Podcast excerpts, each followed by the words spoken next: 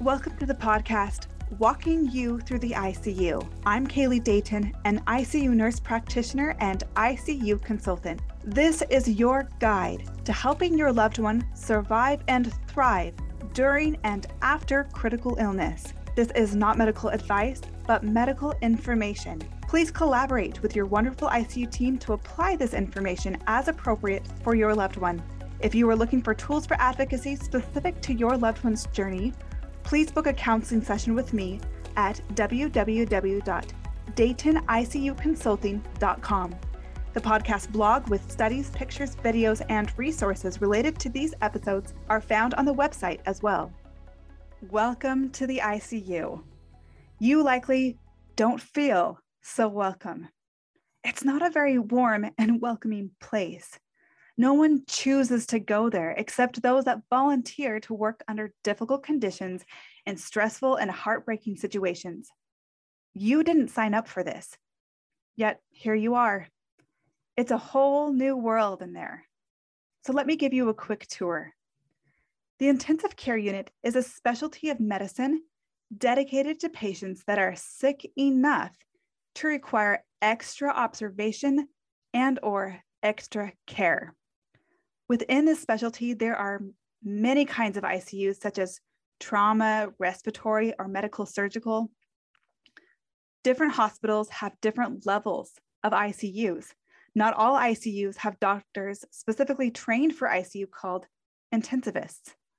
Smaller and more rural hospitals may have regular hospital doctors called hospitalists care for their ICU patients that are not so severely ill.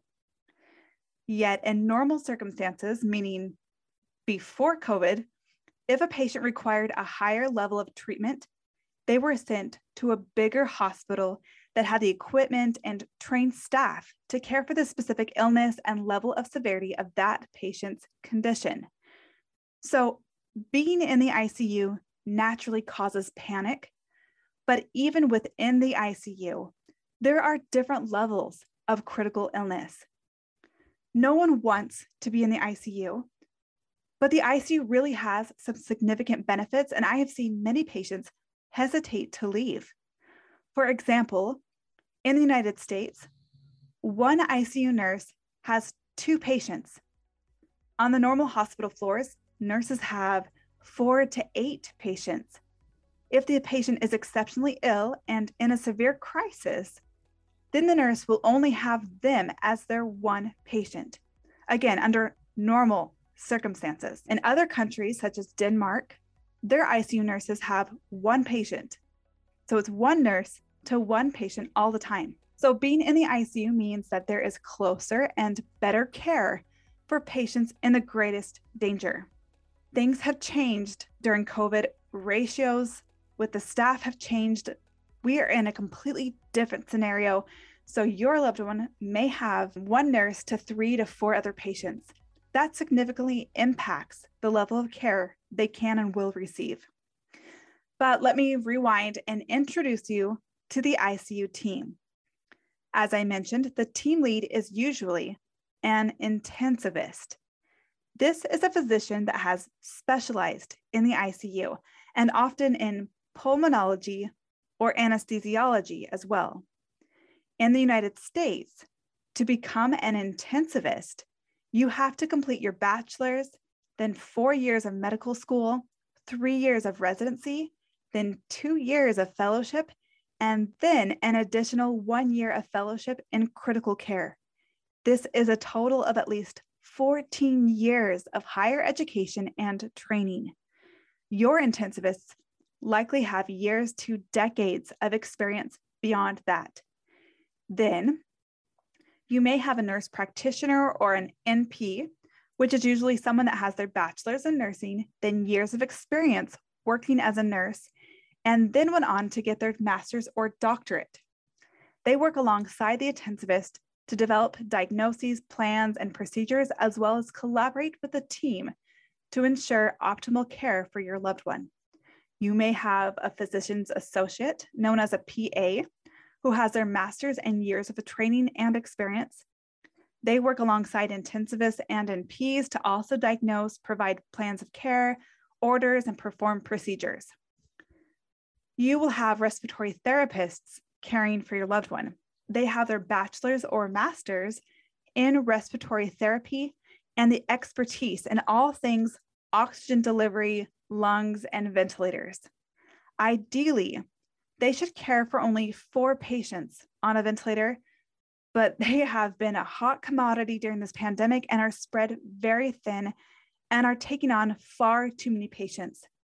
Treat them well. Your nurses have their bachelor's or master's and often have additional education and training to be certified as a critical care nurse. Many are well-seasoned, traveled, and knowledgeable. They are in charge of all the details and coordination of patient care, from the bathing to medication, tests, mobility. They are the guardians and pulse in the ICU. Again, in the States, they should have only 2 patients, but times are hard and so different right now. Care is impacted by how many patients they have, so please be patient with them and kind to them. Physical therapists, or PTs, should be heavily involved in your loved one's care right away. We will discuss that more later, but physical therapists usually have their doctorates in physical therapy and can even specialize in acute care and be additionally trained for intensive care. They are in charge of keeping your loved one mobile, functional, and able to discharge home with you from the hospital. You want and need them there. If they're not there, ask for them. They too are in high demand right now. Occupational therapists have their masters or doctorates in occupational therapy. They are in charge of cognition, fine and gross motor skills, communication, mobility, self-care, so many things. They too should be involved with your loved one right away. Speech-language pathologists have their masters and are in charge of communication, cognition, and swallowing. They are the secret weapons of the ICU and a huge player in getting your loved one home. These rehab services, PT, OT, and SLP, are the delirium SWAT team, which we will discuss in another episode. But they are also understaffed and underutilized in the ICU, but will be your best friends in keeping your loved one human at this time. You have every right to request them. Pharmacists are the man behind the veil, making so much magic and safety happen. They have their doctorates and often extra residency and certification in critical care. You will probably see them at rounds. Give them an extra high five, some candy, anything. They have been under incredible stress during the pandemic. We would all be in grave danger without them. Registered dietitians are also the discreet saviors in the ICU. They have their master's degrees and can specialize in ICU. Their interventions truly save lives.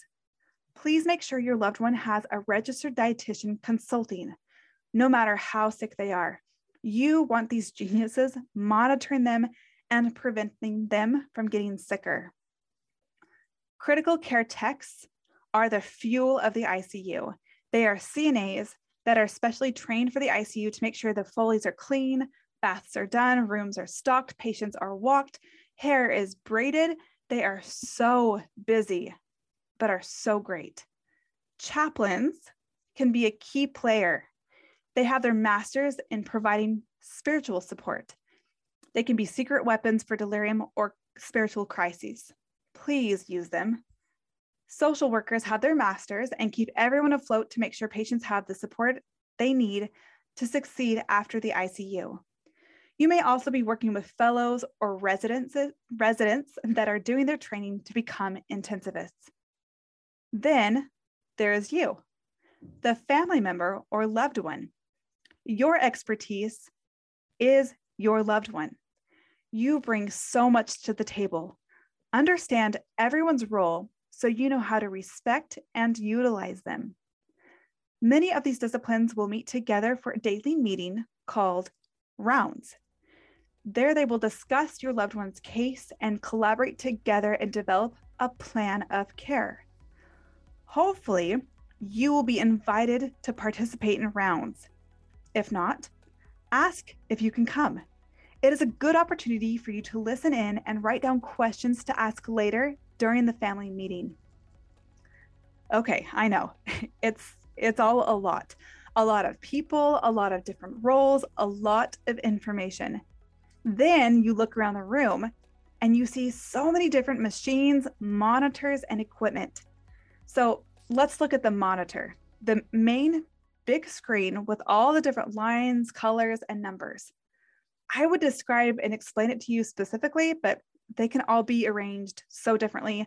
I don't want to make it confusing, but usually the top lines and then the number are for the heart rate. This is reading the stickers on your loved one's chest. The ICU team will watch the patterns of the heart monitor to look for signs of abnormality or danger. They measure this formally and closely throughout their shift. Every time they go into the room, usually when they sit down to chart, they can see a monitor by the computer or in the break room, even at the nurse's desk. Your loved one is constantly being monitored. They set alarms on the monitors, so if something changes outside of normal parameters, everyone will know and they will react. On that monitor is also the oxygen level monitoring that is being read by a clip or a sticker stuck to your loved one's finger, toe, ear, or forehead. If that falls off, an alarm will sound and someone will come to help. It's not a big emergency. Don't panic over every alarm. The team is aware and monitoring your loved one. There's often a line and a number for the respiratory rate, which measures how many times they breathe a minute. This number is actually usually inaccurate on the monitor, so they'll often take it off. It's okay. They'll still be monitoring their respiratory rate every 2 hours and probably every time they go into the room. The second any clinician comes in, they're looking at your loved one and assessing them instinctively.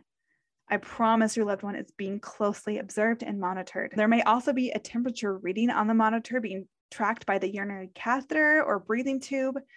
There will also be a blood pressure reading that will either be from a blood pressure cuff on their arm or a little catheter in one of their arteries. Sometimes there are extra readings, but I will stick to the most common ones for now. These numbers may look really overwhelming, but that's pretty much it. Usually, it's the heart rate, breathing rate, oxygen level, temperature, and blood pressure. Check out the blog for a visual explanation. I will do a separate episode later on the ventilator in case it's not relevant to you or your loved one's situation right now. When clinicians come into the room and it looks like they're coming in to check the urinary catheter or give a medication, your clinicians are always innately assessing your loved one closely. So don't be panicked or stressed. You don't need to sit and watch the monitors. Even when no one is in the room, they are aware of them and someone is watching the monitors. They are tracking everything that goes in and out of your loved one. They are combing through their lab values. They are documenting their behavior, demeanor, sleep, position, and status every 1 to 2 hours. Yet, you can't be part of the observation. You can watch for signs of pain or anxiety. You can help the rest of the ICU team understand how to communicate with them if they are on the ventilator or unable to do so verbally. You know your loved one.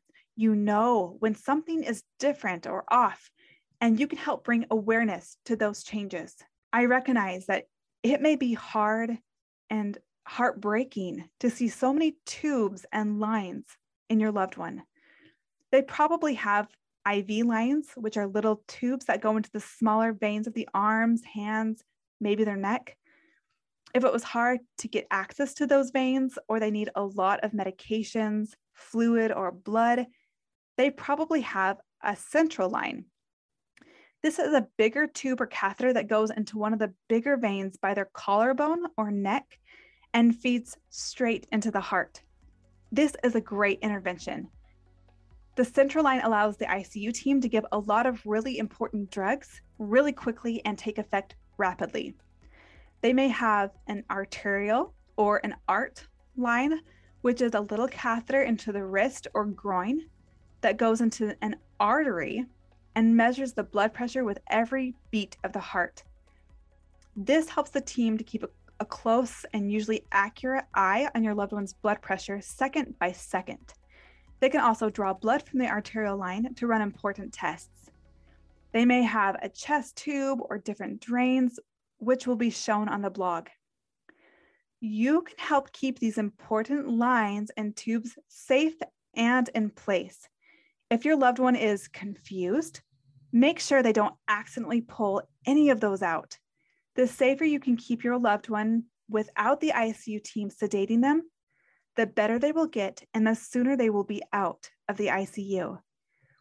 As the team gets your loved one out of bed to walk, you can probably help push an IV pole or a wheelchair. These tubes and lines will be less scary as time goes on, and you will become familiar and adjusted to them. Your loved one will stay in the ICU until they are stable and safe enough to go to the medical floor.